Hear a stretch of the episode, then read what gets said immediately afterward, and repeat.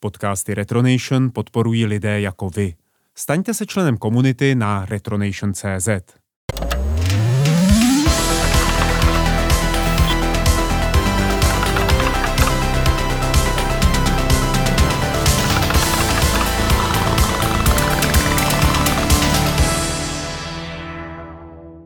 Milí posluchači, vítám vás u 21. Wolfcastu. Od mikrofonu vás zdraví Martin Vaňo a tady ve studiu vítám i Michala Rybku, a.k.a. Wolfa. Ahoj Wolfe. Ahoj.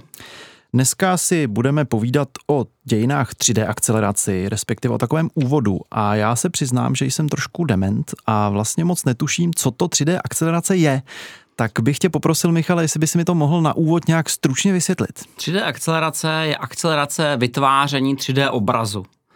Velmi jednoduše řečeno, protože my to umíme dělat softwarově, umíme softwarově počítat, jak ty věci mají vypadat. Je to v podstatě to samé, jako když malíř se dívá na nějakou scénu, která je 3D a maluje do 2D a my tohle provádíme počítačově a je to dost komplikovaný proces, jak si ukážeme, takže akceleraci používáme k tomu, aby se nám to vůbec hýbalo. Když jsme to jeli na procesoru, tak by se to moc nehýbalo. To je prostě i moderní. Ty moderní AMDčka se 64 jádry by to asi jako rozhýbaly, ale jinak je to docela komplikovaný. Dobře, tak teď už to něco pro takového jsem si myslel, jenom jsem se chtěl ujistit, že si to myslím správně a čemu se teda dneska budeme věnovat a čemu ne. Dneska se budeme věnovat nejstarší historii, respektive motivaci, která vlastně vedla ke vzniku 3D akcelerace, tak jak dneska známe. Budeme se věnovat taky principům a skončíme asi u 3DFX, kterou si jen tak jako načneme, naťukneme, protože příště se budeme věnovat GPU Wars, které jsou jako hodně zajímavý a jsou docela dobrodružní. Dobrá, tak pojďme tedy, jak je naším dobrým zvykem, do historie. Pojďme se podívat, proč vlastně, proč vlastně 3D grafika vznikla. Určitě to nebyly střílečky. Uh, překvapivě to byly střílečky, ale ne střílečky pro běžné uživatele, byly to střílečky pro armádu, protože jak všichni víme, tak armáda má vždycky ty nejlepší hračky. A když budeme hrát dostatečně dlouho, tak pravděpodobně zjistíme, že mimo, mimo armády se dojdeme někdy k nacistům. V tomto případě je naštěstí moc ne, když se jich taky trošku dotkneme. V podstatě šlo o to, že americké letectvo s tím, jak jim rostla cena letadel, si všimlo, že je docela dobré prostě ty lidi posadit do simulátoru a nechat je simulovat nějaké akce, simulovat nějaké lítání, že to je lepší, než je prostě posadit do letadla a doufají, že se s ním taky vrátí. že s ním ještě přistanou. Že s ním ještě přistanou, protože to je docela komplikované a vlastně tím, že máš simulátor, můžeš posadit toho člověka na delší dobu do kokpitu, můžeš ho nechat testovat kritické situace.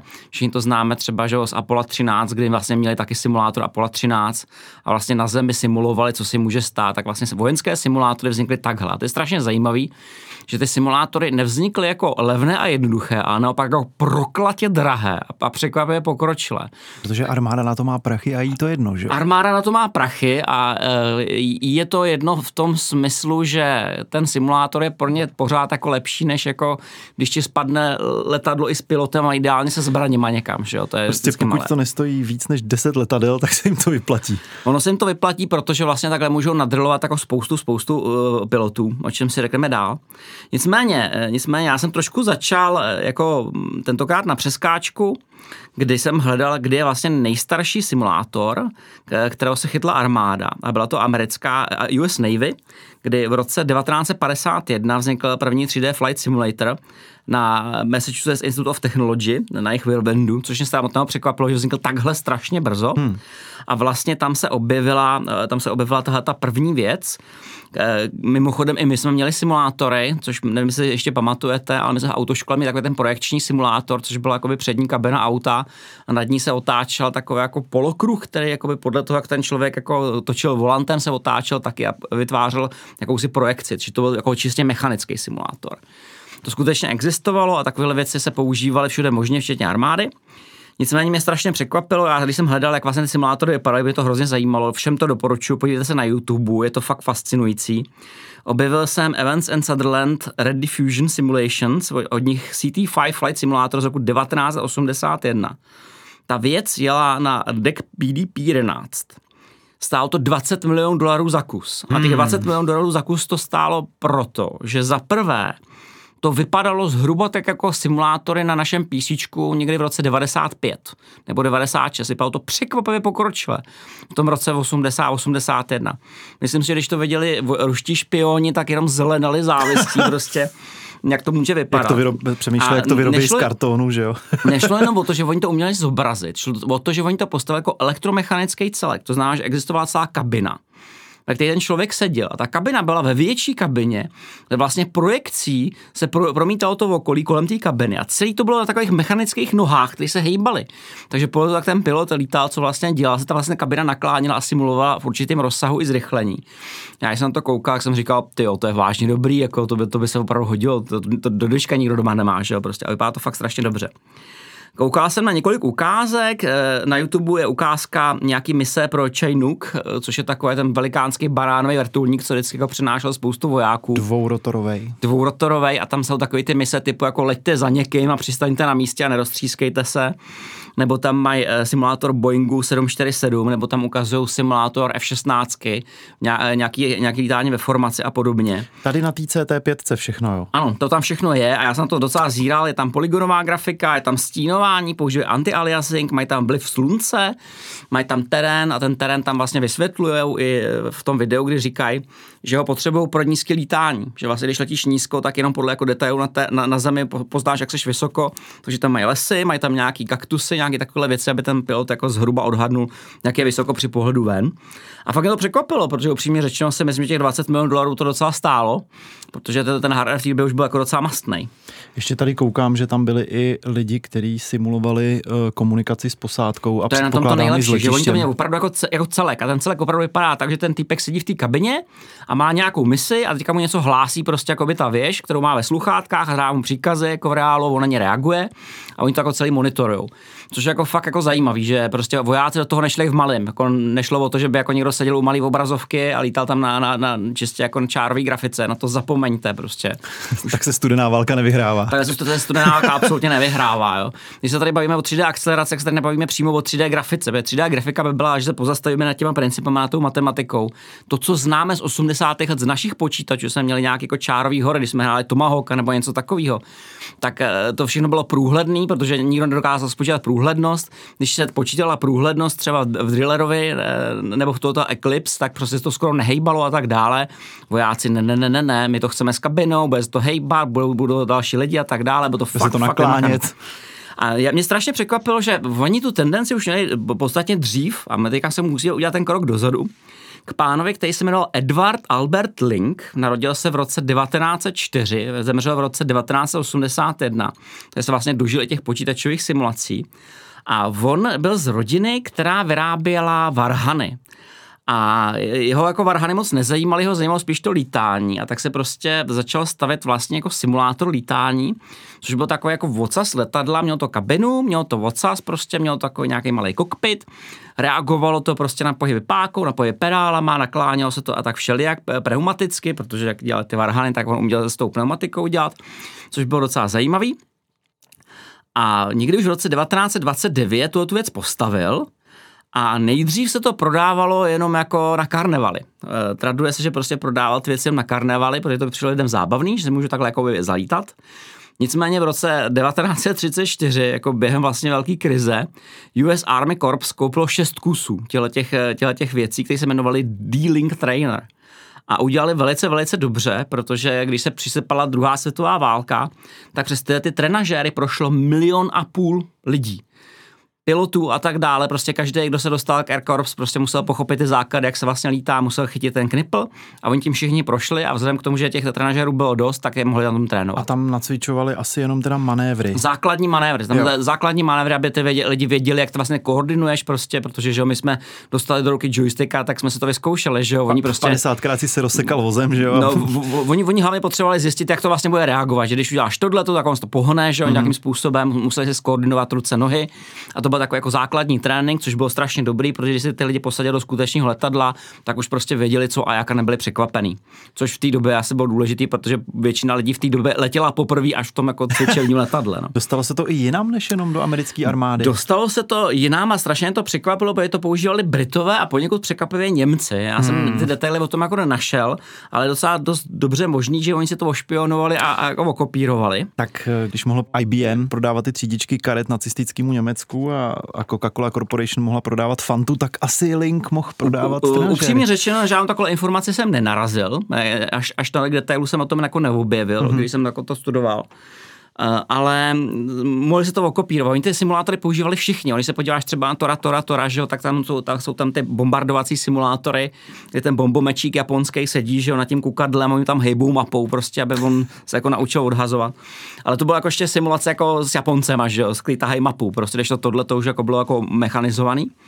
A mimochodem on ty věci dokázal neuvěřitelně vylepšovat, takže prostě v roce 1939 vzniká významně pokročilejší věc, která se jmenuje Link Celestial Navigation Trainer, a která musím říct, že docela jako vyrazilo okay. dech. No protože to byla věc, která byla vysoká zhruba jako půlka sila a to už mělo jako kokpit, kde buď to vepředu jako by seděl pilot a vzadu za ním seděl navigátor, anebo toho jsem viděl i fotku z opační konfigurace, vepředu byl navigátor, za ním piloti. Ono to vyselo v prostoru, kde pod nima promítali, eh, promítali jako nějaký rysy té země, přes kterou se pohybu a nad nima byla obrovská sféra hvězdná, která se pohybovala a otáčela a nakláněla a sloužila k tomu, že ten navigátor se na to koukal a pomocí sextantu prostě odečítal jejich polohu a dokonce tam měli časovou simulaci, takže se to hvězdný nebe pohybovalo. Maria. A oni, oni to používali, používali na to, aby naučili navigátory navigovat pro lety přes Atlantik což bylo Aha. jako docela důležitý. Takže oni vlastně tam jako trénovali na tom hlavně primárně ty navigátory. Co mě strašně překvapilo, bylo to, že opravdu jako se to hejbalo celý, že tam nebyl kontakt se zemí a dokonce tam měli kouřové efekty, že oni tam mohli jako foukat jako nějaký kouř do toho přes to hvězdný nebe, aby to nebylo taky jednoduché. Takže tam jako přidali jako vyšší level, dají tam vyšší challenge, prostě bylo to neuvěřitelně vymakaný ta věc. No, zní to epicky. Zní to epicky, pokud vím, tak žádný, žádný z těch trenažérů jako dneska neexistuje, ale upřímně řečeno hrozně bych rád bych se na to podíval, protože to muselo být jako mega mega vymakaný. Nicméně to jako ukazuje, jak vlastně on se velice rychle propil s, tou, s tím americkým letectvem a jak, jak rychle pochopil svého zákazníka, jak zákazník prostě mu sděloval své potřeby, jak to v celé fungovalo. Hlavně klient měl prachy, což jako ano. je super vždycky, že jo, když klient ano, to nedbá ten, na, pro, na peníze. To je jako strašně zajímavý, že prostě nejrychleji ten vývoj jde v okamžiku, kdy prostě si děláme ty nejhorší věci, prostě a klient měl na tohleto prachy. No buď jak buď, tak se mu to rozvíjelo, on to, on to prodal General Precision Equipment Corporation v roce 1954 a tam velice rychle to začali propojovat s počítačema.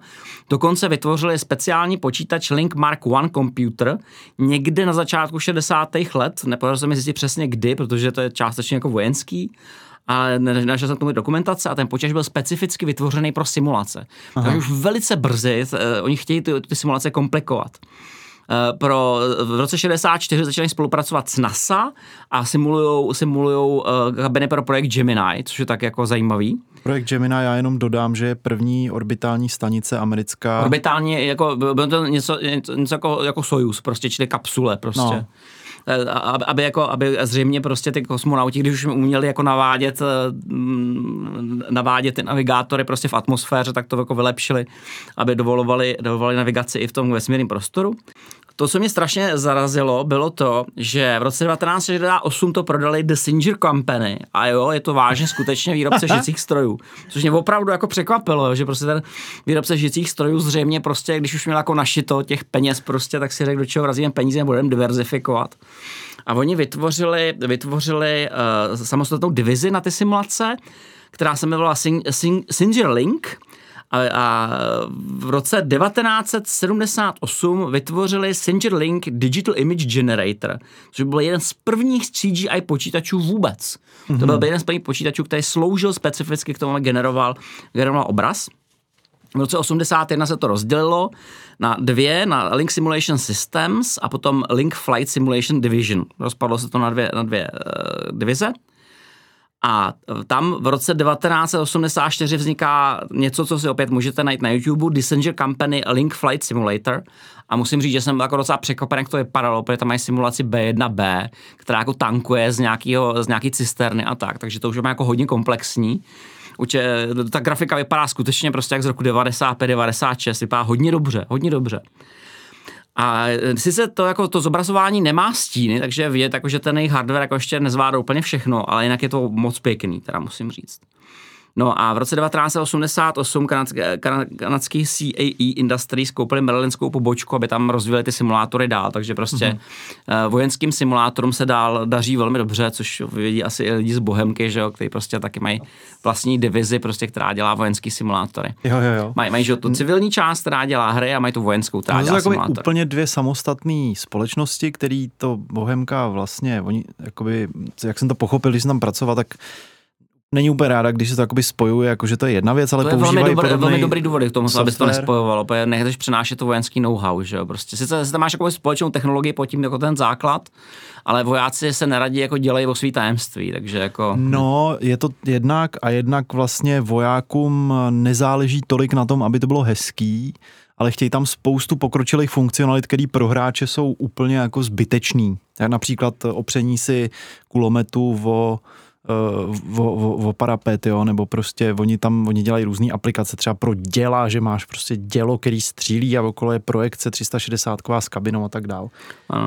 Ale no, vraťme se k našemu tématu. Vrátíme se C- k našemu tématu, vrátíme se, vrátíme se no. k jedné věci, na kterou jsem byl specificky otázán, a to na Russella Kirsche, který se narodil v roce 1926 a zemřel tento rok, rok 2020, o kterém se tady objevily informace, že objevil Pixel, tak jsem šel jako objevovat, jak objevil Pixel a mám takový pocit, jako, že úplně jako neobjevil Pixel, že s tím jako spojován jako trochu, trochu nepráven, objevil něco úplně jiného. On totiž vynalezl digitální skener, takže tam se to jako možná jako stalo. Jo. To je, je to strašně zajímavý člověk, uh, je, narodil se na Manhattanu, čili američan, americký, nejameričtější. Nicméně jeho rodiče byli židovští imigranti z Ruska a Maďarska, což je mimochodem takový jako zajímavý standard, takže spousta jako Eh, zvláště židů utíká z východní Evropy, aby posílil Ameriku prostě s těma technologiemi. Eh, vystudoval spoustu škol, nejdřív Bronx High School of Science, potom The New York University, Harvard, a potom na MIT šel, čili jako vystudoval, co se dalo. No ale jakoby zakončil to epicky, jo. Harvard a MIT jako asi nemůžeš mít lepší vzdělání, když chceš být inženýr, že jo. To ano a navíc díky tomu velice rychle získal jako super job podle všeho National Bureau of Standards ve Washingtonu. A byl to zřejmě super job, protože tam dělal 50 let.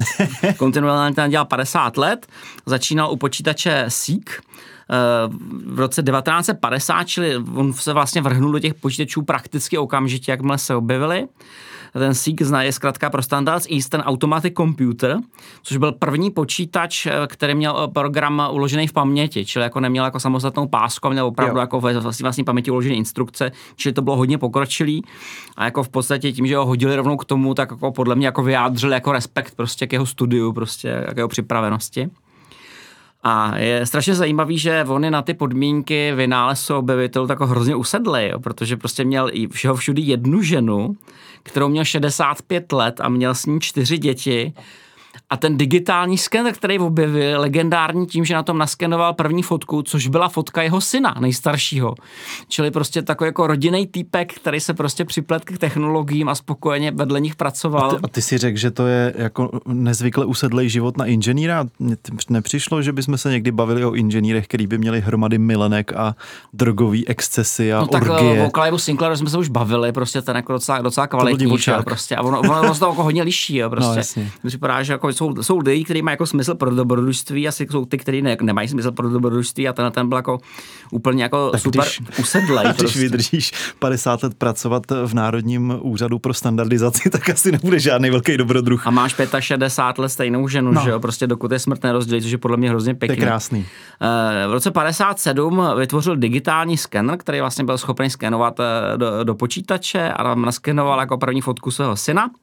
Tam měla původně velikost 2x2 palce a on to naskenoval v nemoc rozlišení, než jsou tady ty Gameboye kolem ve 120, 176 na 76 pixelů, což je celkem 30 kilopixelů. A v roce 2003 Life Magazine označil ten, ten sken jako jednu ze sta fotografií, které změnily svět. A když vezmeme v potaz, že vlastně tohoto je základem nejenom scanningu, ale to základem digitalizace všech médií dneska, a je to základem digitální fotografie, tak s tím asi můžeme a souhlasit. digitálního zpracování obrazu, že jo? V podstatě Takže ano podstatě ano. Je to velmi, velmi významný. Nicméně strašně zajímavý je to, že podle všeho, podle všeho, co jsem k tomu jako dohledal, nepřišel se slovem pixel a není ani jistý, jestli ho vůbec použil. Slovo pixel je zkrátka z picture element, podobně voxel je volume element a texel je texture element. A eh, když se jako dohledávají jazykově ty jeho počátky, tak Pix se objevuje v roce 1932 v časopisu Variety jako takový slangový obrat tak označující film. Jo. Pix, říkal se jdeme into movies, že jo, nebo into jako, pictures, prostě oni to, oni to může říkat Pix. Takže prostě cool lidi ve 30. letech říkali místo film Pix. Ano, ano, prostě přišli s tím a nějak se to usadilo. Uh, poprvé, to, poprvé slovo pixel publikoval Frederick Billingsley z JPL v roce 1965 a použil to jako obrazový element při přenosu eh, dat z kosmických sond z měsíce a Marsu. Mm-hmm. Čili prostě jako jednoduchou informace, která se přenáší. Ale on ho nevymyslel. On sám říkal, že to má eh, od Kejta McFarlanda z Link Division, z toho linku prostě. Aha. Eh, že už tam zřejmě to slovo používali, ale říkal, že už se to tam prostě nějak používalo v té linkově simulační továrně. Zřejmě už od roku 1963 a zřejmě tomu nepřikládali žádné jako, jako velkou důležitost. Takže pravděpodobně to slovo samotný přichází od toho linka, který stavil ty simulátory, od, okay. někud, od někoho z toho týmu. Eh, zajímavý je, že když se jako dohledávalo, jak, jak přišli třeba k Picture Element, tak po obrat Picture Element se poprvé objevuje Wireless World Magazine v roce 1927, ale není to první výskyt tohoto obratu jako takového. První obrat se objevuje ve, ve, v německém patentu jako Bildpunkt, což je vlastně přesný význam toho slova Bildpunkt, což byl patent Pola Nipkova. Paul Nipkov je strašně zajímavý člověk, který se narodil v roce 1860, umřel v roce 1940 a měl snad státní nacistický pohřeb, protože on vlastně celý život pracoval na vývoji televize a to jako ne, ne, nepříliš šťastně, protože už v roce 1888 přišel s věcí, která se jmenuje Nipkův disk, což je taková spirála, která rotuje a vlastně pomáhá skenovat ten obraz. A eh, on vlastně přišel s patentama, který dovolovali postavit televizi už za císaře pána. Nicméně, jak už je naší tradicí prostě u těch, u těch vynálezců, tak se všichni počkali, až ty patenty vyprší a nikdo nic neudělal. Takže prostě ty raný vynálezci spoustu času věnovali doslova do písmena ničemu, akorát zaplatili patentové poplatky a to bylo všechno. Nic toho sami neměli. On sám televizi nevyvinul, nicméně pracoval na spoustě technologií, na kterých televize byla založená a to potom i nacisti eh, oslavili, protože oni byli vlastně první, kteří spustili televizní vysílání, že jo? takže prostě to byl, to byl jejich slavný německý vynálezce. Nicméně podle všeho, jako on s nacistama nic jiného společného neměl a ono mu už taky bylo v 80, že jo? Eh, v tom roce 1940, takže si myslím, že, eh, že prostě s tím jako neměl společného. No nicméně, to tohle to je vlastně mechanismus, kterým vzniklo slovo pixel, který je strašně důležitý v rámci vlastně pracování s obrazem. No a teďka se dopracujeme k tomu, jak vlastně udělá ten obraz. E, to už jsme si říkali dřív, když jsme se bavili o 2D grafice o, nebo nejstarším zobrazování, že vlastně výroba obrazu je taková jakási serializace, kdy zařízení, kterému se říká video shifter nebo video display controller, podle toho, jak je složitý, tak bere data buď to od procesoru, anebo přímo z paměti a generuje z toho sekvenci informací, které se cpou přes analogový rozhraní nebo přes digitální rozhraní, včetně časování a signalizace. Se říká, že vlastně kde končí řádek, kde končí stránka a tak dále. A už v té době, kdy se s tím začínalo, se objevuje strašně důležitá věc, že vlastně už ty první podporovali takzvanou overlay. Overlay ti dovoluje vzít vstupující videosignál, namíchat do něj to, co generuješ ty a pustit to dál, což je strašně důležitý, používal se to vlastně už velice, velice early, protože si, si měl snadnou titulkovací stroj, že nemusel si s tím dělat žádný opečány, to bylo jedno z, jedno z takových úžasných použití. První, eh, první video display controller, které se nám objevují jako integrované obvody, jsou RCA Pixie CDP 1861 z roku 1976, kdy Radio Corporation of America vytvořil jeden z takových prvních integrovaných řadičů, který má 20, 24 pinů, podporuje standard NTSC v monochromu a je optimalizovaný na absolutní minimum, eh, minimum videoram, což je jako pochopitelný v té době. Ještě šílenější byl tedy Atari Televize Interface Adapter z roku 78 určený pro Atari 2600, což byl kompletně rambles systém, kde opravdu jako ten čip do něj si, sypal to rovnou, si, na, obrazovku. rovnou na obrazovku. Je to programovatelný bez frame, frame bufferu, velice těžko se proto programuje, nicméně spousta lidí to do dneška bere jako takovou mentální challenge a dělají proto jako překvapivě složitý zobrazení, které jako vyžaduje, vyžaduje softwarem nahradit to, co ten hardware neumí. A potom přichází první významný 2D, což je Motorola MC6842 z roku 1978, což je vlastně čip, který nám dovolil u PC mít první výstupy na, obra- na monitor. MDA, CGA, Apple 2 to měl a podobně, čili takový první jako velice úspěšný čip. Mm-hmm. Nicméně, pokud chceme se dostat ke 3D, tak se musíme vrátit zpátky k tomu problému, eh, jak nám to na vás říkali, vývoje mírových vlašťovek, což byly prostě většinou ty velmi drahé proudové letouny protože, co si budeme povídat, jako navrhovat ve 3D v té době bylo mimořádně náročný, protože 3D výpočty byly jsou strašně složitý a když si posadil eh, ten Intel 8088 jeho koprocesorem, tak furt to nestačilo na cokoliv rozumného. A pořád se ty, ty náročné výpočty dělaly na superpočítačích a vlastně v roce 1981 profesor James H. Clark ze Stanford University přišel s myšlenkou, že místo toho, aby ten počítač trávil čas eh, výpočty nějakého malování, tak se dá udělat to, že ten super počítač sám bude jenom simulovat a bude chrlit eh, informace do terminálu, který bude inteligentní grafický terminál, který bude interpretovat a bude vykreslovat jako 3D grafiku v reálném čase. Což všem v té době přišlo jako naprosto šílený, ta, ta myšlenka.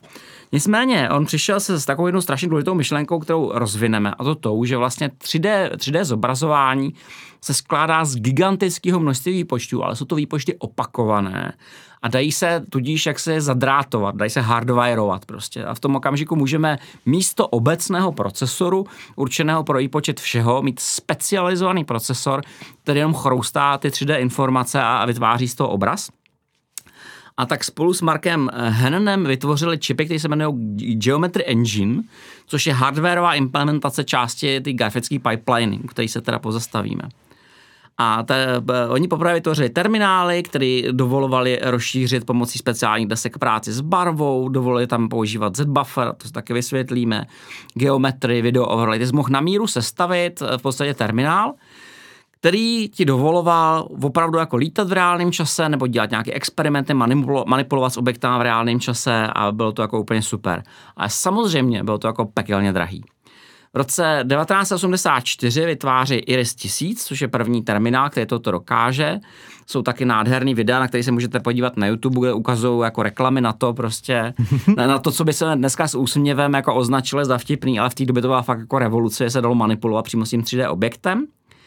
V roce 1986 se objeví Iris 2000 a později Iris 3000, to jsou pracovní stanice, které jako nejsou už jenom čistě terminál, obsahují v té době super výkonné procesory Motorola 68010 a 68020, čili to nejlepší, co do toho narvat.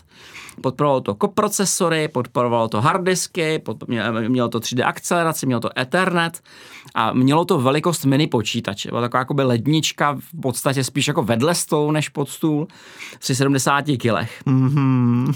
SGI tím, že vlastně vyvinulo ty, ty, ty čipy hardwareu akceleraci, tak najednou zjistili, že oni nemají vlastně nic moc konkurence, že oni jsou vlastně takový jako exkluzivní dodavatel, a pochopili, že můžou prodávat za exkluzivní ceny. A tím se z nich stalo něco, já tomu říkám jako Apple v oblasti 3D grafiky.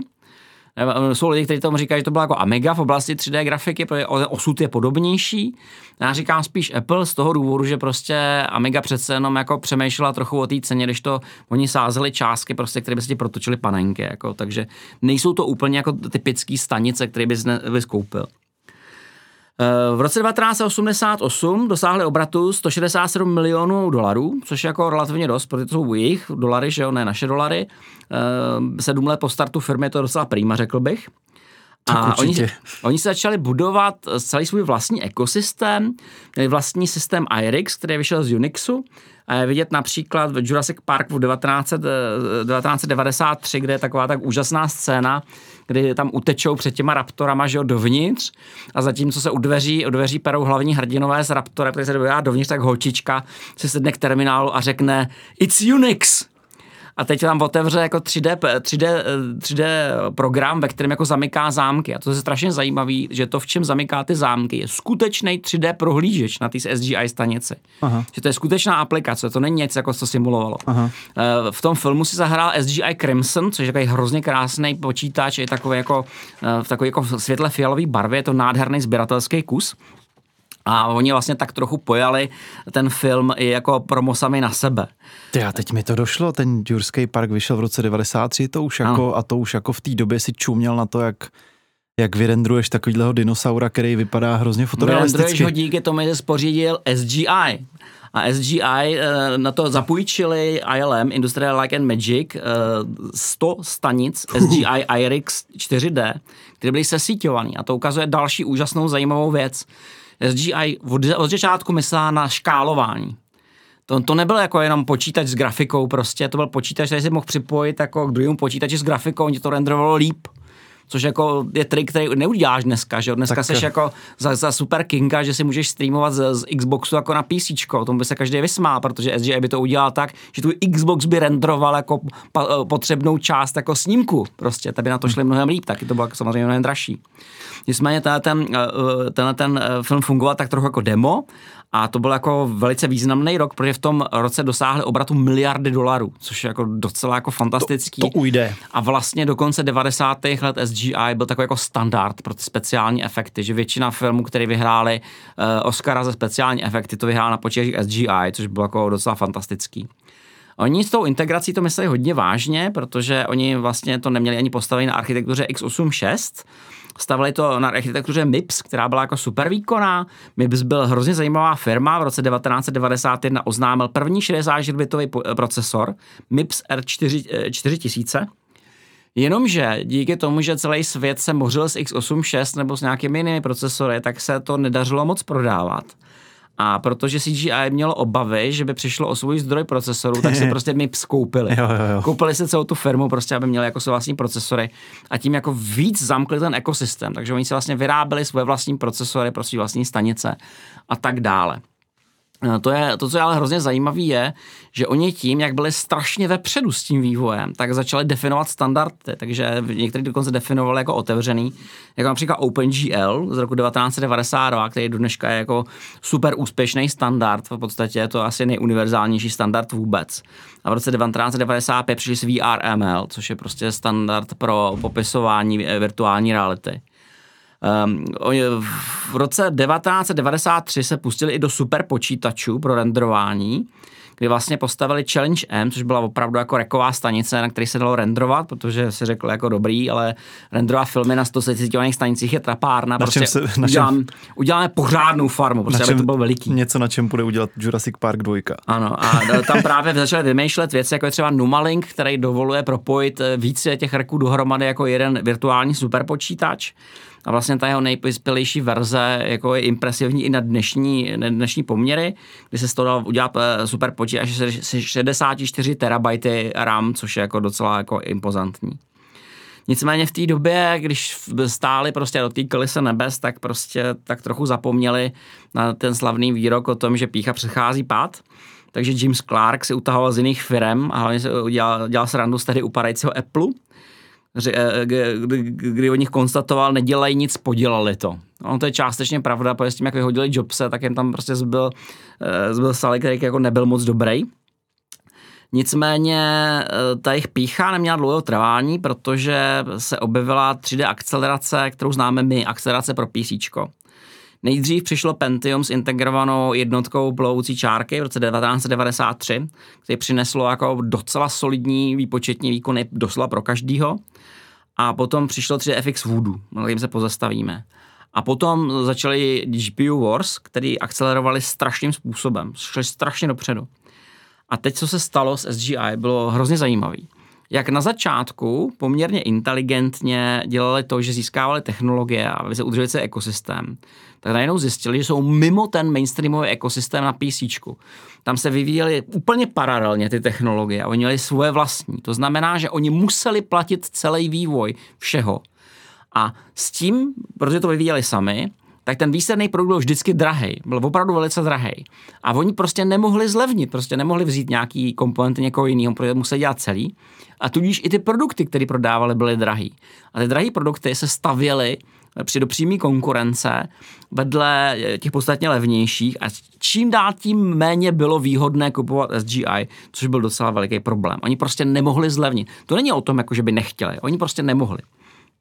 Ty jejich ceny byly velmi vysoký, Eh, já jsem si našel nějaký články, které ukazují ceny, které byly jako docela, docela mega. Eh, díváme se roku 1998, kde jsem měl prostě nějaký jako Pentium nebo možná, možná eh, něco podobného. A za základní model Octane s procesorem MIPS 10000 na 225 MHz, 128 MB RAM, 4 GB hard diskem, a 20-palcovým monitorem si měl tehdy eh, akční slevu, kdy z 19 995 dolarů to zlevnili na lidových 17 995 dolarů. No to už si dovolí kdejaký student, že? To si nepochybně dovolí každý student a e, měli ještě výkonnější model, který neměl 225 MHz, ale 250 MHz a ten zlevnili podstatně radikální z 38 995 dolarů na 24 995 dolarů. Mm-hmm. Uh, výkonnější Onyx 2 Reality se dvěma procesory byl zlevněn o 45% v rámci této akce na pouhých 75 tisíc dolarů. Tak to, takže tady vidíš, prostě co se koukáš. Uh, my jsme dostali darem od pana Martina Hoffmana pro, za muzeum SGI Octan 2 uh, roku 2003, který má, ten je zajímavý, má backplaneovou architekturu, má jeden procesor MIPS R10000, dá se osadit, dá se osadit až dva v nějakém modulu. A musím říct, že když jsem se na to koukal, tak mě překvapilo to, že ta vlastní stanice je postavená velmi robustně, ale myš a klávesnice je postavená velmi levně a vypadá téměř písíčkovsky, ale není písíčovská. Mm-hmm. Takže tam je prostě vidět, že oni se začali jako rozjíždět s tím mainstreamem v té době. V roce 1997 měli obrat 3,7 miliardy dolarů, ale to je strašně zajímavé, že už v té době to s nimi bylo nahnutý, protože oni například koupili Cray Research. Cray Research dělal super počítače a oni se prostě rozhodli v tom roce 95, že si koupí tu super počítačovou firmu, protože budou dělat renderovací farmy. A oni se to pokusili propojit s SGI, ale nebylo to úspěšný. Prostě ty, tam, tam se objevil problém, který se objevuje často. Možná si pamatuješ, že jsme se bavili o AMD a, a ty, tak jejich spojení bylo velmi problematický a toto bylo tak jako velice problematický. Eh, takže, eh, takže SGI jako s tím jako chvíli laborovalo, nakonec to oddělilo do samostatné divize, který Research Business Unit a v roce 2000 ji odprodalo firmě, firmě eh, Terra Computer, která ji změnila na Cray Incorporated. A je strašně zajímavý, že jako u mnoha neúspěšných akvizic na tom vydělali jiné firmy, jako například Sun, který odkoupil architekturu Starfire a udělal z toho velice úspěšnou sérii svých serverů. Eh, SGI v té době udělal takovou tu klasickou chybu, je strašně zajímavý, že vždycky, když hledáme eh, firmu, která se potápí, tak prakticky vždycky tam najdeme chlapa, který jako dorazí. Um, v případě SGI to byl Rick Beluzo, což byl takový ten typický, já tam říkám zimní manažer, který přijde jako na podzim, všechno předělá a na jaře odchází do, do, podělat jinou firmu. On původně dělal pro Jet Packard, rok byl u SGI, kterou potom odešel k Microsoftu, což mi připomíná eh, třeba Elopa, že jo? Prostě ten, ten udělal něco podobného, ten takhle střel do hlavu Nokia. A ten, ten člověk tam přišel, říká, tady je problém, že nemáte standardizované technologie, takže nebudeme vyrábět vlastní procesory, to je drahý, prostě tady všichni znáte Intel Itanium, architektura budoucnosti, a to bude mít jednou jako ve svém počítači každý prostě. A IRIX je taky složitý, nebudeme se s tím jako vyvíjet, takže prostě přešel na Windows NT. A dokonce se dohodl s NVD a SGI opustila pole vývoje vysoce výkonných grafických čipů. To pole prostě přenechalo, protože se dohodli, že budou používat jejich NVIDIácký čipy. Jinými slovy, všechno, co tvořilo tu silnou a zároveň slabou stránku té technologie, on kompletně zahodil, řekl, budete dělat jako víceméně jako standardní počítač a odešel. Problém s standardními počítači je v tom, že když se moc neliší od své konkurence, tak by se neměli moc lišit ani cenou od své konkurence. Mm-hmm. A s tím SGA měla problémy. Navíc eh, přechod z jedné architektury na druhou znamenalo, že žádný ten software, který tam měli, jim nefungoval. Eh, lidi, kteří chtěli upgradeovat, nemohli upgradeovat. Já jsem se koukal eh, do nějakých plánů pro vývoj jejich procesorů MIPS a tam měli naplánovaný, myslím, dvě až tři generace dopředu který byl jako oznámený, že budou mít takové a makové vlastnosti a vlastně ty klienti, kteří používali těch drahých stanice, počítali s tím, že budou upgradeovat ten výkon a najednou zjistili, že nemůžou, protože nic jim z toho na tom neběží, že, že prostě mm-hmm. to je takový jako hodně strčený klacek pod nohy tohleto.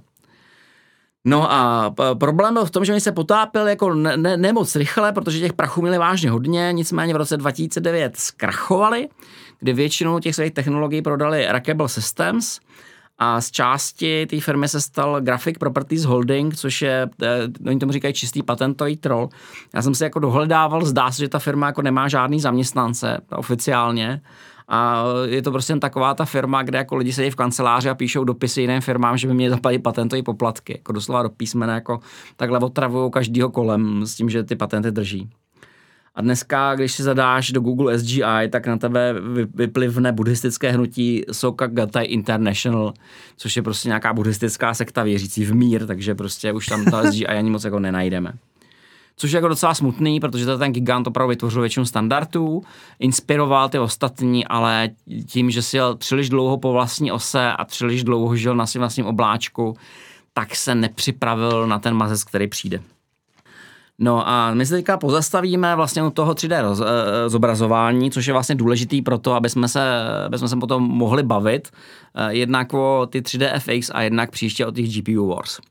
Pro 3D zobrazování je typické to, že zatímco na procesoru děláš takový typicky jako komplikovaný úlohy, že neustále koukáš na podmínky, jednou seš tady, jednou tam, děláš různorodou práci, tak GPU dělá víceméně monotónní práci, víceméně dělá do kolečka furt to samý, jenom to musí dělat strašně rychle, se strašně velkým objemem paměti. Uh, typická, typická grafická pipeline, uh, která se objevuje většině her nebo většině aplikací, funguje tak, že má čtyři fáze. Ta první aplikační fáze, tu dělají ty programátoři, kteří programují vlastní hru. Potom už se to předává driverům a předává se to vlastnímu hardwareu. Eh, je to geometrická fáze, kde se pracuje s geometrií. Potom následuje rasterizace a končí to zobrazením. Ta první fáze, nebo aplikační operace, se týká toho, že vlastně ty vytváříš nějakou hru, vytváříš nějaký svět, ve kterém běhají panduláci a tak dále. Um, takže potřebuješ vytvořit základní asety, nějakou grafiku světa, animace musíš mít, musíš mít modely těch panáků, modely zbraní, modely uh, výbuchů, všechno možný a děláš takové ty věci, jako že určuješ logiku, kdo je kde, kdo koho vidí, prostě detekce kolizí, fyzikální simulace, jestli někdo někam letí a tak dále.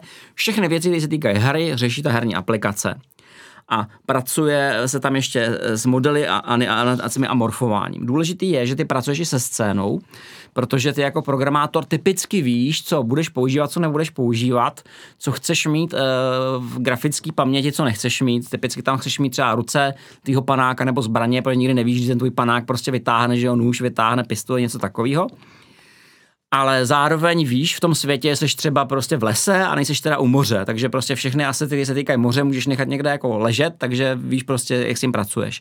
To je hrozně, hrozně důležitý. Takže pracuješ jednak s těmi, těmi zdroji, víš, víš který nám náploudovat modely, textury a tak dále. Vytváříš scénu, připravuješ scénu pro renderování a připravuješ základní primitiva, které se předávají dál. Po primitivy se myslí nikoli jako jednodušší lidé, ale jednoduché geometrické tvary. To znamená trojuhelníky, body, čáry, textury a tak dále a připravuješ si takové věci, jako je postprocessing. To znamená, že ty, ty plníš tu, to, to grafickou kartu, uh, plníš si jejich shadery, jejich instrukcemi, víš, co, chtějí, aby, co chceš, aby dělali. Takže tohle je ta část, kterou vidí aplikační programátor. V okamžiku, kdy se dostaneme o úroveň dál, kdy už se vlastně začíná pracovat na tom samostatném zobrazování, se dostáváme do fáze geometrie, eh, dá se, dá se v zásadě v té geometrii dělá to, že se vezme scéna, kterou chceme zobrazit, informace o objektech, eh, který tam chceme zobrazit o kameře, aby jsme věděli, kde je a kde se kouká, což je strašně důležitý, jsou případy, kdy třeba máme jako víc kamer, kdy se koukáme třeba dopředu a máme zpětný zrcátko nebo něco podobného. Potom se tam dělá transformace modelů a kamery, kdy se vlastně upravují ty data, aby byly správně z hlediska toho vytváření obrazu. Pak přichází fáze osvětlování, projekce a mapování textur, pak se provádí clipping a nakonec se dělá takzvaná transformace do viewportu. Co to vlastně znamená? Takže eh, důležité je, že vlastně svět, ve kterém se pohybuje hra, nebo se pohybuješ ty, má, má svoje vlastní koordináty, říká se tomu koordinátový systém světa. Je to kartéský systém, eh, ve kterém jako udáváš, kde co je prostě. A to je jakoby herní systém. Ty jsi tady, tamhle je nepřítel, tady jsou dveře, tady, tady, je, tady něco na zdi a tak dále.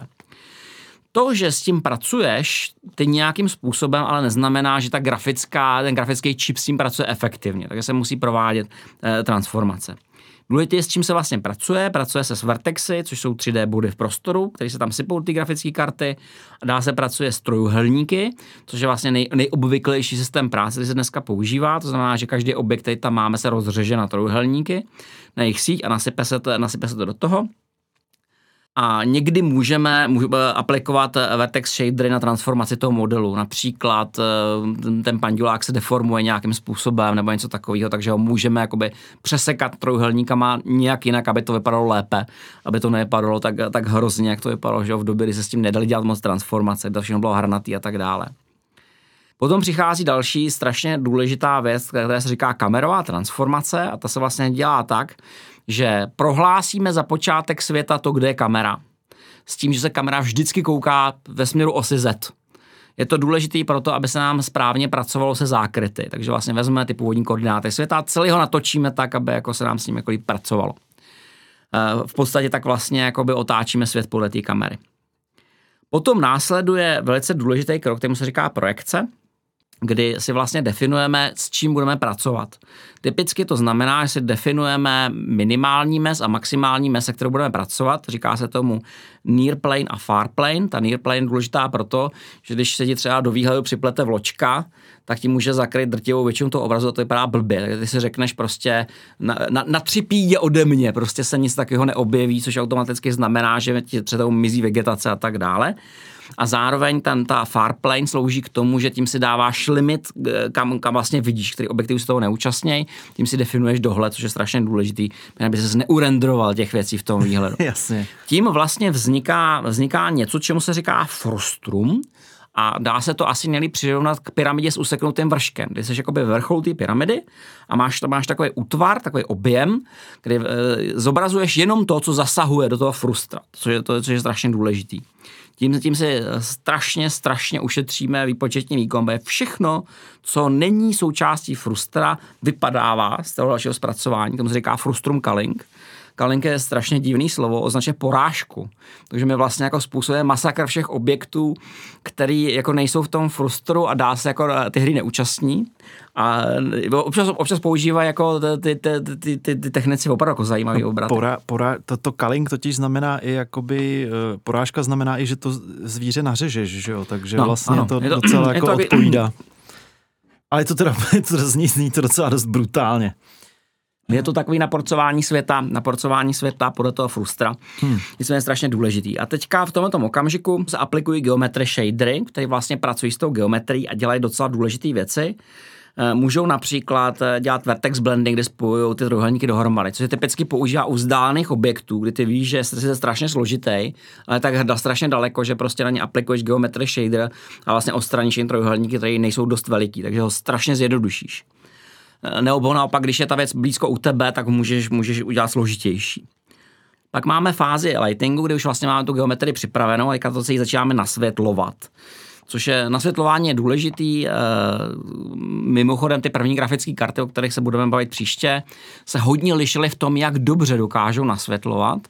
Eh, když se díváš na ty základní simulátory, o kterých jsme se bavili na začátku z těch 80. let, tak typicky používají jenom takzvaný ambientní zdroj světla. Ambientní zdroj světla jakoby nevychází od niku, to se to tam prostě je a nasvětluje, nasvětluje ty objekty čistě proto, aby byly vůbec vidět. A nasvětluje teda všechno stejně, počítám. Ano, ano, takže to vypadá jako velice, velice nezáživně, velice suše.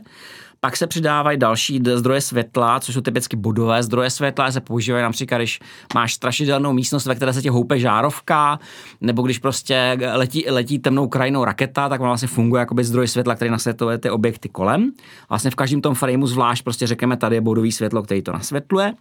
A potom ještě máme plošná světla, u kterých se udává jenom směr, to je typicky, se to používá u slunce, u kterým, který sice technicky za to je bodový, ale tak daleko, že prostě všechny ty paprsky, které od něj vychází, jsou stejný. Je to důležité, protože mají různou složitost výpočtu a my jakoby chceme to mít co nejjednodušší, takže to, to, to nasvítíme.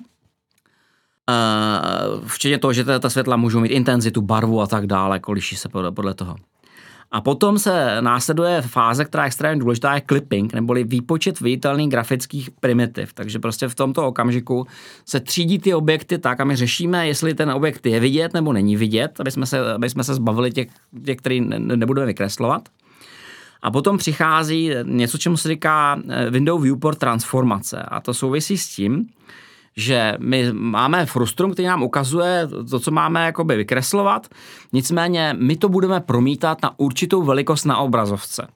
Eh, typicky hráč si no tak jako samozřejmě jako co nejvíc, co nejdetailní a tak dále, ale v mnoha případech to není pravda, protože třeba když máš vykreslování toho zpětného zrcátka, tak ten viewport toho zrcátka je velice malinký, je mnohem menší, než se zdá. A pro tebe to je strašně důležité, protože to ovlivňuje to, co tam vlastně všechno uvidíš nebo neuvidíš a také samozřejmě renderování do, do okna, protože že moderní, moderní počítače umí to, že můžeš mít otevřený Word a vedle toho můžeš mít otevřeného Duma v okně a můžeš to dělat oboje dohromady a můžeš být spokojený. V případě můžeš mít klidně víc. A tohle to všechno grafická karta musí řešit. Pak přichází ta třetí fáze, velice důležitá, která se říká rasterizace a ta už řeší finálně barvu každého pixelu na obrazovce. S tím, že vlastně vycházíme jakoby od těch pixelů, které musíme zobrazit a e, pak e, se tam řeší ty, řeší ty jednotlivé části, kterým se říká fragmenty. A pro každý fragment zjišťujeme, jakou bude mít barvu, jestli, jestli, jestli to, to, co tam je, je průhledný, není průhledný, jestli teď něco vidět nebo není vidět. E, to mimochodem udává dva důležité parametry grafických karet. Ten první, ta geometrie, vlastně počet, počet zpracovaných trojuhelníků za sekundu nám udává, jak složitý objekty můžou být v té scéně, aby se nám to hejbalo.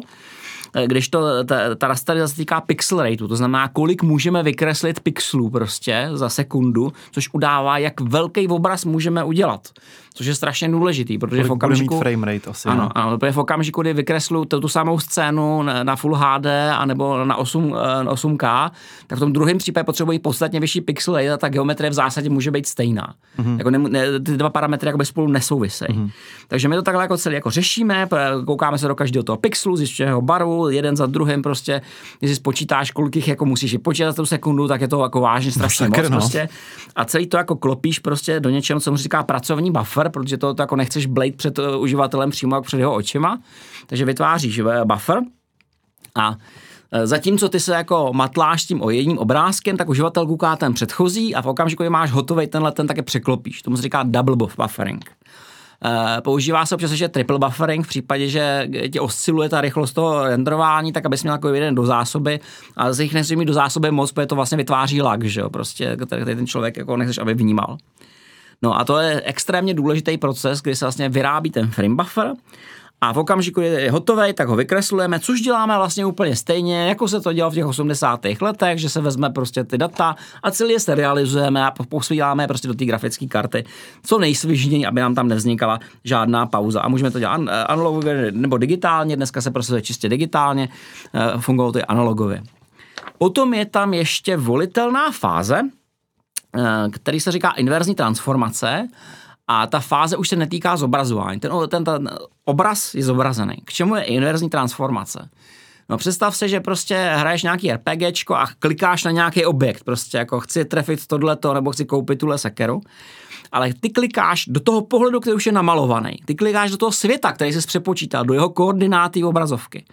Ale naštěstí grafická karta ví, jak transformovat ten obraz na začátku, takže vezme si ty informace od myši, do kterého pixelu klikáš a je schopná zjistit, na který objekt klikáš, tím, že to přepočítá celý pospátku. Protože vlastně ten, to můžeš nasimulovat celý kompletně pospátku, takže jsi schopen vrátit té hře, jako klikáme na tenhle ten objekt. Jako, no. Místo toho, aby ta hra jako musela jako trapně přemýšlet, jako co se to vlastně stalo, že, mm. že klikáš na třetího trpaslíka vzadu a nikoli na toho prvního. Jako. Mm. Což může být dost složitý, prostě, když se nad tím zamyslíš. To takže i tohoto grafická karta dělá, dělá pro tu inverzní transformaci. Ty, než, eh, dřív se to dělalo tak, že ty grafické karty typicky měly zadrátované nějaký funkce, eh, to se říká hardwired, akcelerovaly vlastně jenom typicky to, co děláš jako nejčastěji. To znamená nanášení textur, transformace, později osvětlování, že řeší viditelnost a tak dále, což byly takové ty primární faktory u těch nejstarších grafických karet, o kterém se budeme bavit příště. A potom k tomu se začaly objevovat právě ty shadery, které tomu dávají to bohatství, které už jako otevírají možnost pro programátory, aby s tím něco dělali, aby si prostě vytvořili efekt zamlžení nebo něco takového, aby prostě vytvořili něco zajímavého, na, třeba na základě vedlejších pixelů, aby, aby si upravili tu, tu barevnost pixelu a tak dále. A tím nám vz, najednou vzniknul superprocesor. Uh, jak se vlastně liší CPUčko od GPUčka? Tak zaprvé máme tam nějaký hardware funkce, které jako nemůžeme úplně moc zasahovat, ale taky tam vznikají shadery a ty shadery je, je u moderních GPUček hodně. U nich jsou až jako vysoký tisíce v podstatě dneska, a které jsou schopný jako řešit nějaký jednoduchý programy na velké množství dat. A někdo si to všimnul, to, co že úplně nezjišťoval kdo, a přišel jako s myšlenkou, hele chlapi, co kdyby jsme jako vzali data a nasypali do grafické karty a nechali ty transformace, které jako obvykle děláme s tím obrazem, dělat na obecných datech. A oni si řekli, no tak jo, tak to zkusíme a uvidíme, jak to bude. A ukázalo se, že pro některé typy úloh je to velice dobrý. Já jsem si dneska schválně koukal na nějaký práce, které se zabývaly právě analýzou e, efektivnosti a účinnosti těch GP, GP GPU výpočtů. A ukazuje se, že to je trochu problematický, protože vlastně CPUčko má relativně málo jader. Dneska má 64 v podstatě že jo, jader reálných což je obrovský množství, ale typicky máš 4 nebo 6. Ale jsou velice složitý. A protože jsou velice složitý, jak jsme se bavili u té historie procesoru, tak dokážou dělat docela kouzelné věci. Dokážou třeba odhadnout, jako co budeš dělat dál. Dokážou si přepřipravit práci, kterou budeš dělat dál. A to dělají díky tomu, že má jakoby strašně složitou řídící logiku. Naopak v tom GPUčku máš obrovské množství extrémně jednoduchých procesorů, které s tím nepočítají. Nepočítají s tím, že tam budeš dělat nějaký komplikovaný funkce nebo že budeš řešit něco od někud někam a tak.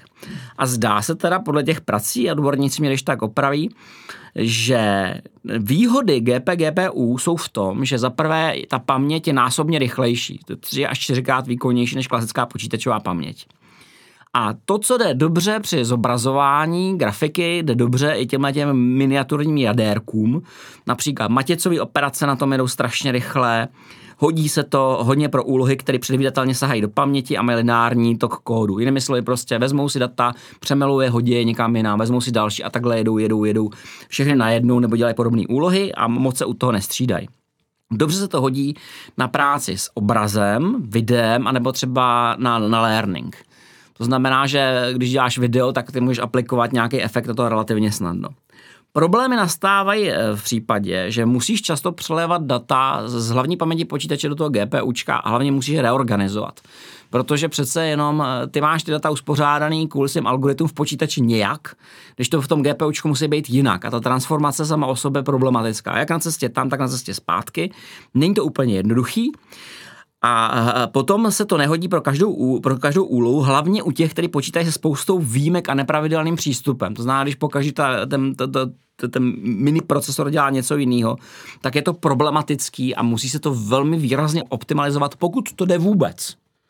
Protože v některých případech se ukáže, že to nejde úplně vůbec. Takže teoreticky, když máš jako na jedné straně, a to mě strašně zaujalo, že tam srovnávali výkon optimalizovaný na 8-jádrový procesor na, na, na Netalem a, srovnávali ho s GPUčkem té samé generace a zjistili, že přestože to GPUčko má prostě mnohonásobně víc procesorů, tak ten celkový výkon má jen třikrát vyšší než ten vlastní procesor. Ten procesor je velmi efektivní, zatímco tam to prostě i přes jako jejich upřímnou práci jako moc efektivní nebylo. Takže to, tohle to je to důležitý, v čem se jako odlišují. Jednotlivá GPUčka se lišila a liší v tom, co umí a co neumí, co mají na tvrdo a jak je to dobře udělané nebo to není dobře udělané a co lze nastavit a naprogramovat, čemu se budeme věnovat příště. A to jako zásadním způsobem ovlivňovalo jejich funkci a budoucnost. Protože, jak si to ještě řekneme, ono v okamžiku, když ty věci nadrátuješ jinak, než to lidi budou chtít používat, tak protože to děláš furt do kolečka, tak ta drobná chyba se kumuluje a stává se z ní velký problém, hmm. což je jako docela důležitý. No nicméně vrátíme se zpátky do minulosti, vrátíme se konkrétně roku 1994, kdy se objevil 3DFX Interactive, že FX Interactive mělo relativně krátký a poměrně dobrodružný život. v podstatě jejich první čip, se kterým, se, se kterým přišli, byl Voodoo Graphics, který se objevil 7. října 1996 a oni to původně vyvinuli jenom jako vlastní čip a podle všeho se zdá, eh, nepodařilo se mi to ještě úplně přesně dohledat, že oni vlastně se rozhodli, když se dívali na tu profesionální 3D grafiku za ty strašně těžké peníze, že udělají něco výrazně jednoduššího. Z toho vyberou jenom ty základní esenciální věci, které budou jako limitované. Takže vyrobili čip, který se poprvé použil v grafické kartě Orchitrateus 3D, a také se objevil v arkádách, v arkádových e, automatech. První by snad měl být Ice Home Run Derby, který se mi podařilo dohledat. A právě pro ty arkády oni vytvořili svoje vlastní programací rozhraní, který se jmenuje Glide. To, co je pro to 3DFX zajímavé, je to, že oni pořád se nedívali na to, že jako dělají kopii opravdu výkonného grafického systému, ale že dělají něco jako menšího a jednoduššího což je ostatně vidět, když se podíváš na to první karton, to první voodoo, nemá to ani žádný jako chladič na čipech, nic prostě. Je to velice, velice jednoduchý. A oni si řekli, jako proč dělat něco tak strašně obludného, jako je OpenGL, když vlastně to můžeme udělat lépe a jednodušej. Jednodušej a jednodušej. Takže se vytvořil vlastně rozhraní, který se jmenuje Glide, který v té době bylo jako docela revoluční, protože bylo jednoduchý. Dneska je to obrovský problém, protože vlastně hry určený jenom pro Glide dneska civilizovaně nerozjedeš je dobrý proto mít jako vlastně ty původní karty, protože nic jiného to nepodporoval, mm-hmm. žádný hardware. No a e, Později vytvořili, vytvořili port MiniGL, což je vlastně zjednodušená verze OpenGL a proto vznikl Quake. Quake je strašně důležitý, protože se vlastně objevil v roce 1996 a taky se objevilo Voodoo Graphics PCI, což byla jejich vlastní první karta, která měla svou spoustu specifik, byla taková hodně specifická. Eh, dovolovala pouze 3D akceleraci. Byla to čistě add-on karta, což jako hro, hrozně zajímavá volba, že prostě oni se v tom prvním kroku jako rozhodli, že budou skutečně dělat jenom tu akceleraci. Nikoli samotné generování grafiky, což se později ukázalo jako veliká, veliká chyba. A vytvořil vlastně přídavnou kartu a to, co jako vypadalo z začátku rozumně, bylo, že, že si prostě řekli, už doma počítač máš, v něm grafiku máš, jo, protože jsme se s tím lámali hlavu, přidáš si prostě navíc náš akcelerátor a ten se bude používat v okamžiku, kdy, bude, kdy pojede ta vlastní hra. Mm-hmm. Takže si tam zasunul tu přídavnou kartu, tam měla prostě eh, dva čipy, měla, měla, měla eh, DAC, měla frame buffer, měla, mapo, měla texturovací jednotku, 4 MB EDORAM, jo, to na 50 MHz. Paráda. Stálo to 7 tisíc korun a v okamžiku, kdy se viděl, jak se ti téměř nehejbající se Quake změnil v plynule hratelnou hru, tak to chtěl každý, doslova každý. Já vážně nepamatuju jediného člověka, který poprvé viděl akcelerovaného Quake a, neřekl prostě jdu si to koupit. Prostě. Zvlášť okamžiku, kdy se zjistil, že to stálo 7 tisíc korun.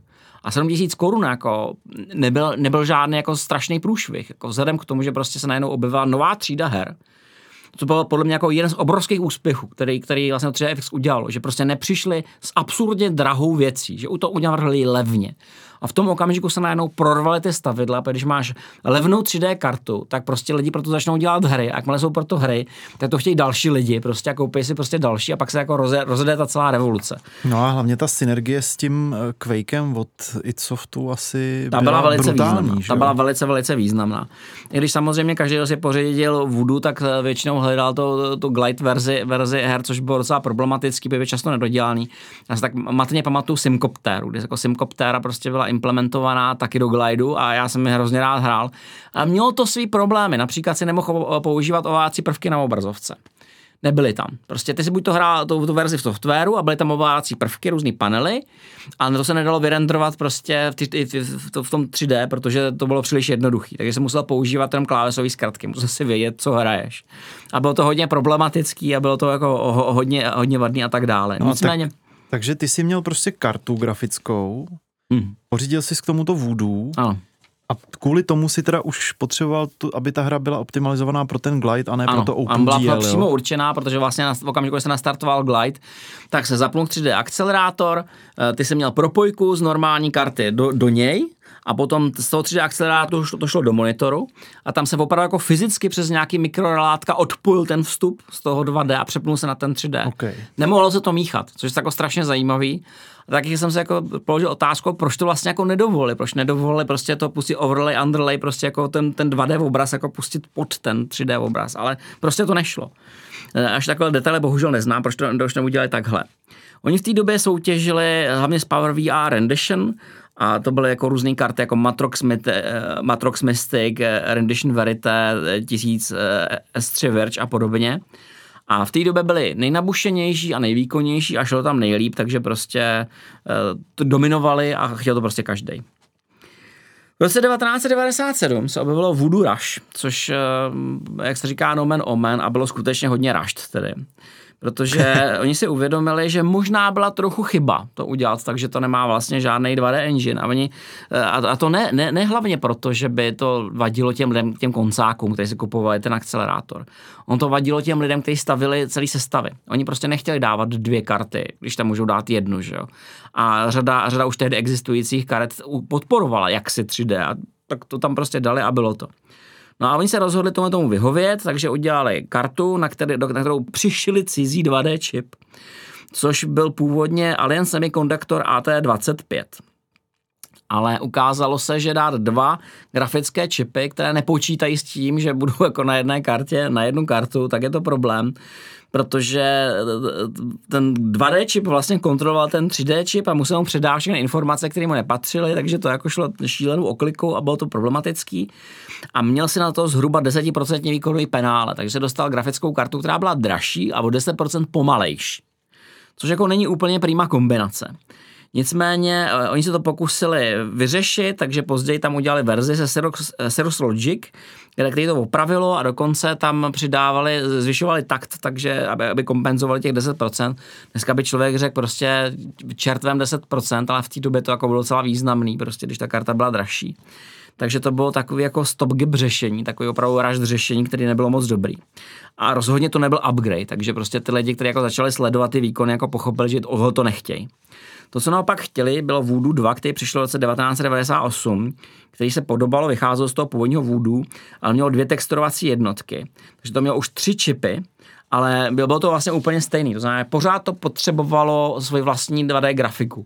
Pořád to bylo docela komplikovaný. Plus, to byla první grafika, která přinesla technologii SLI. Já nevím, jestli dneska ještě lidi vědí, co to SLI bylo nebo nebylo v podstatě si vzal dvě karty Voodoo 2, strčil si je do caseu, pokud si měl volné, volné sloty, propil se mezi sebou navzájem a každá z nich renderovala jeden řádek, to znamená, že jedna renderovala lichý a druhá renderovala sudý, takže se tím jako zdvojnásobil výkon.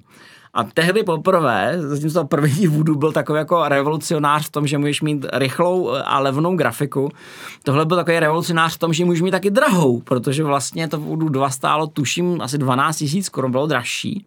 Je skoupil do, jak jsem měl na, na, na jednou 24 tisíc korun, což jako byla docela flaster v té době, jako to už jako nebylo úplně čípy čípy. Ale byli lidi, kteří to opravdu chtěli. A ty době začala taková ta 3D craziness, jako já mám prostě sly a, a vy ne a, a tak dále, která se táhne do dneška, že jo. Včera mi vyprávěli kluci o tom, o nějakým nešťastníkovi, který si koupil 2080 eh, Ti den před tím, než přišla ta trojková řada, prostě, takže ztratil třetinu hodnoty během jediného dne na té kartě. To naštve. To naštve a tohle to bylo jako velice podobné. V té době to začalo, tohleto šílenství, protože tím, jak vlastně to implementovali rychle, to mělo určitý limity. Tak například samostatná Voodoo 2 dokázala vykreslovat jenom 800 na 600 a jenom SLI dovolila 1024 na 768. Tím se právě chlubili ty lidi, že, že můžou, můžou hrát na vyšším rozlišení. Ale bylo to nastavený na tvrdo na 16-bitové barvy a bylo to kompletně hardwired. A v té době přichází Nvidia se svou Rivou TNT a přichází i s třetí dvoubitovými barvama. A v té době jako začalo taky to pošťuchování typu nikdo nepotřebuje 32 bitů, zvlášť tak strašně pomalý, že jo, prostě. Nám to bohatě stačí a tak dále. To já si pamatuju velmi živě prostě a to byly jako neskutečné věci. V roce 1998 přichází jako další pokus jako ovládnout ten OEM trh, eh, kdy se objevuje karta Banshee, která je teda integrovaná, když se podařilo jako strčit prostě všechno do jednoho čipu 2D i 3D.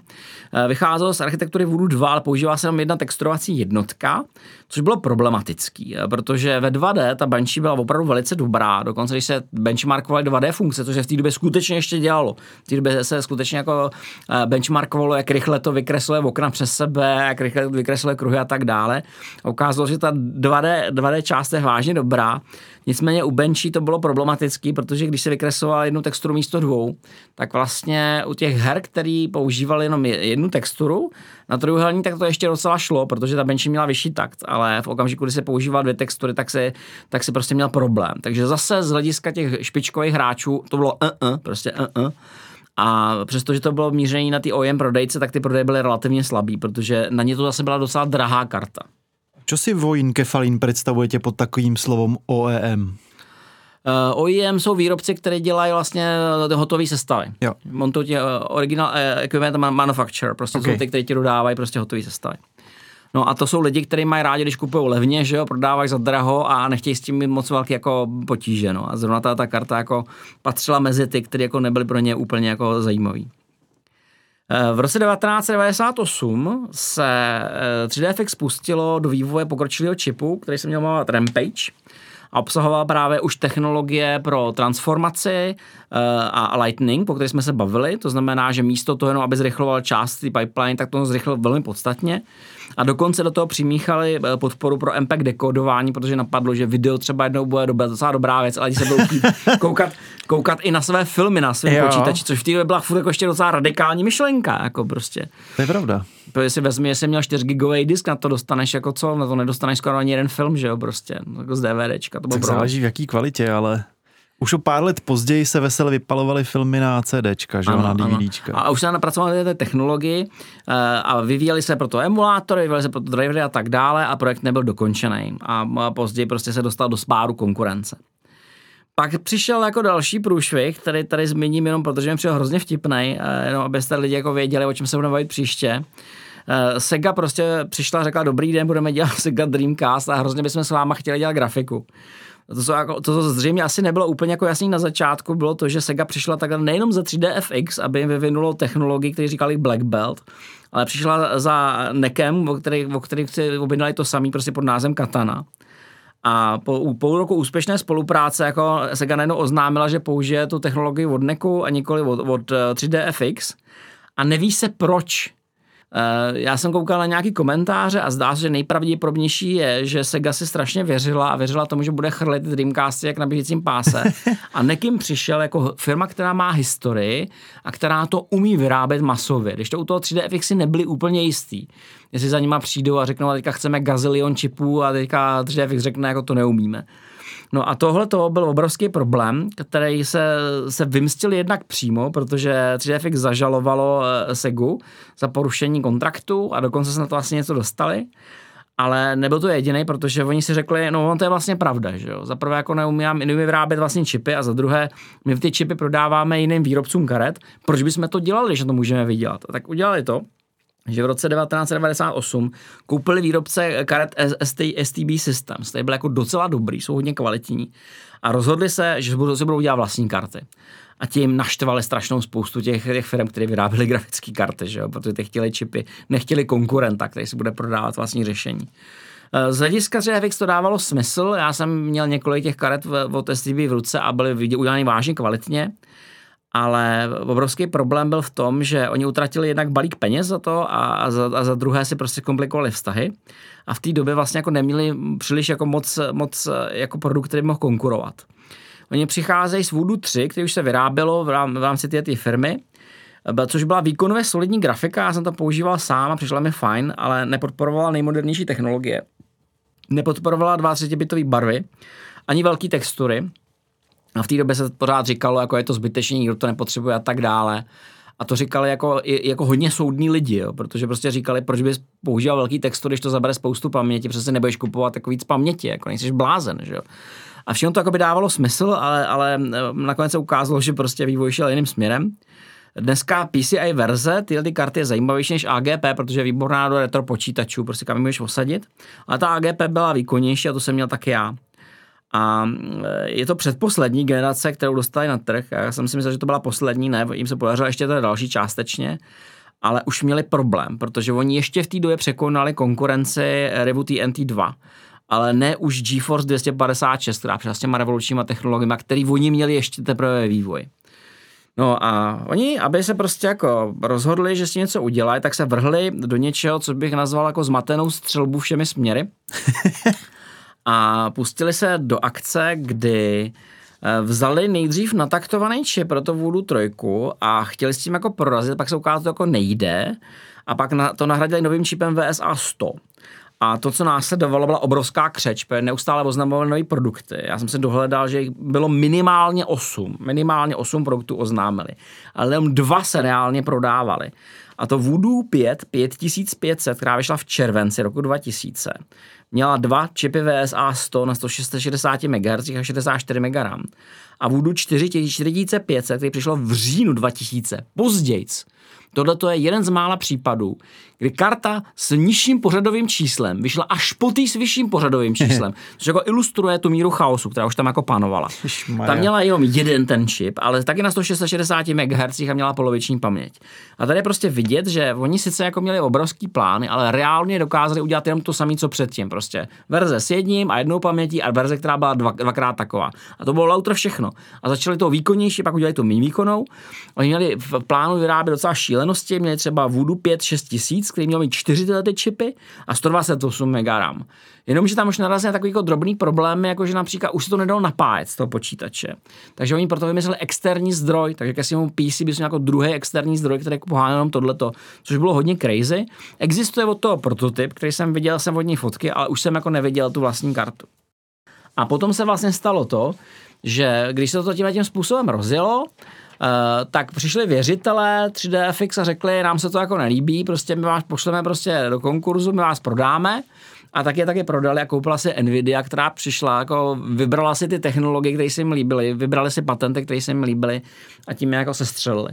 No nicméně tomu, tomu se budeme věnovat jako příště v tom, jak to celé vypadalo, protože potom následovala uh, podobně, podobně dramatická přestřelka z ATY, která se táhne do dneška, takže se potom podíváme na to, co se vlastně dělo a podíváme se i na ty další důležité věci, které se týkají těch, těch GPU válek, protože jsou opravdu šílený, jsou strašně crazy protože co si budeme povídat, eh, třeba u těch CPUček, když si jako nevěděl kudy, tak si použil jenom eh, standardní proces, eh, procesorový sady prostě. Dalo se jako relativně snadno říct, jestli chceš používat ty lepší nebo rozšířený, když si třeba, třeba psal program pro dekodování MPEGu, tak prostě si podíval na procesor, řekl si podporuje, to nepodporuje a napsal si samostatnou rutinu, když to podporuje, samostatnou, když to nepodporuje a zbytek jako fungoval normálně. To bylo celkem OK. Jenomže stejný kouzlo se nedá dělat v okamžiku, když, když kreslíš obraz. Protože v okamžiku, kdy vykresluješ obraz, tak je to mnohonásobně komplikovanější, které funkce tam jsou, které tam nejsou.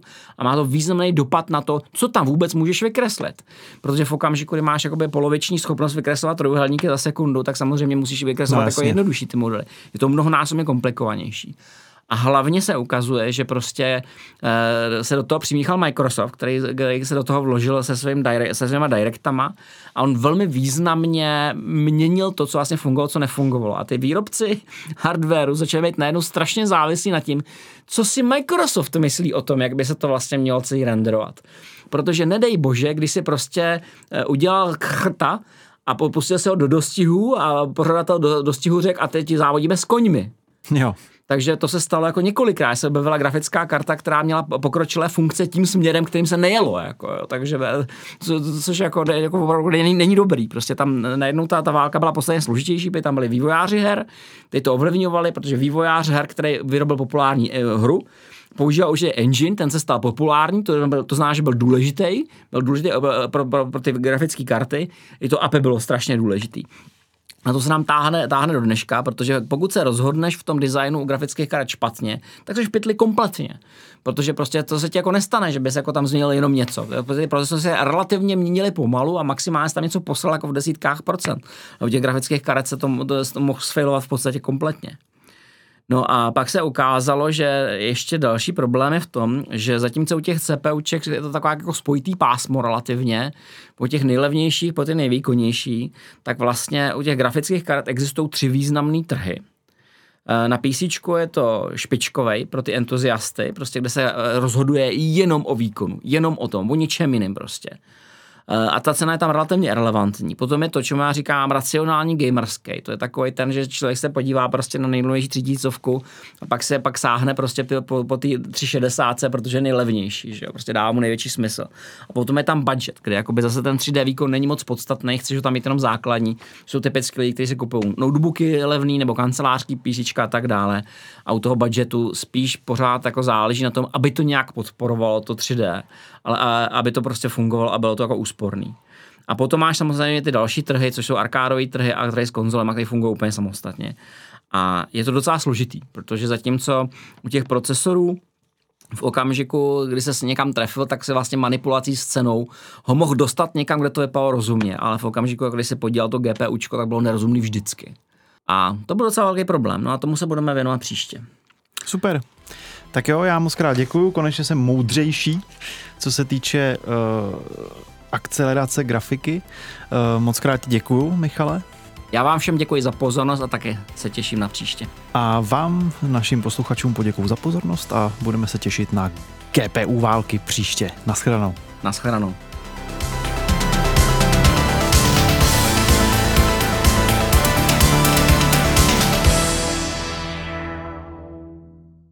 Nahrávání podcastu Retronation a tvorbu dalšího obsahu můžete podpořit na retronation.cz.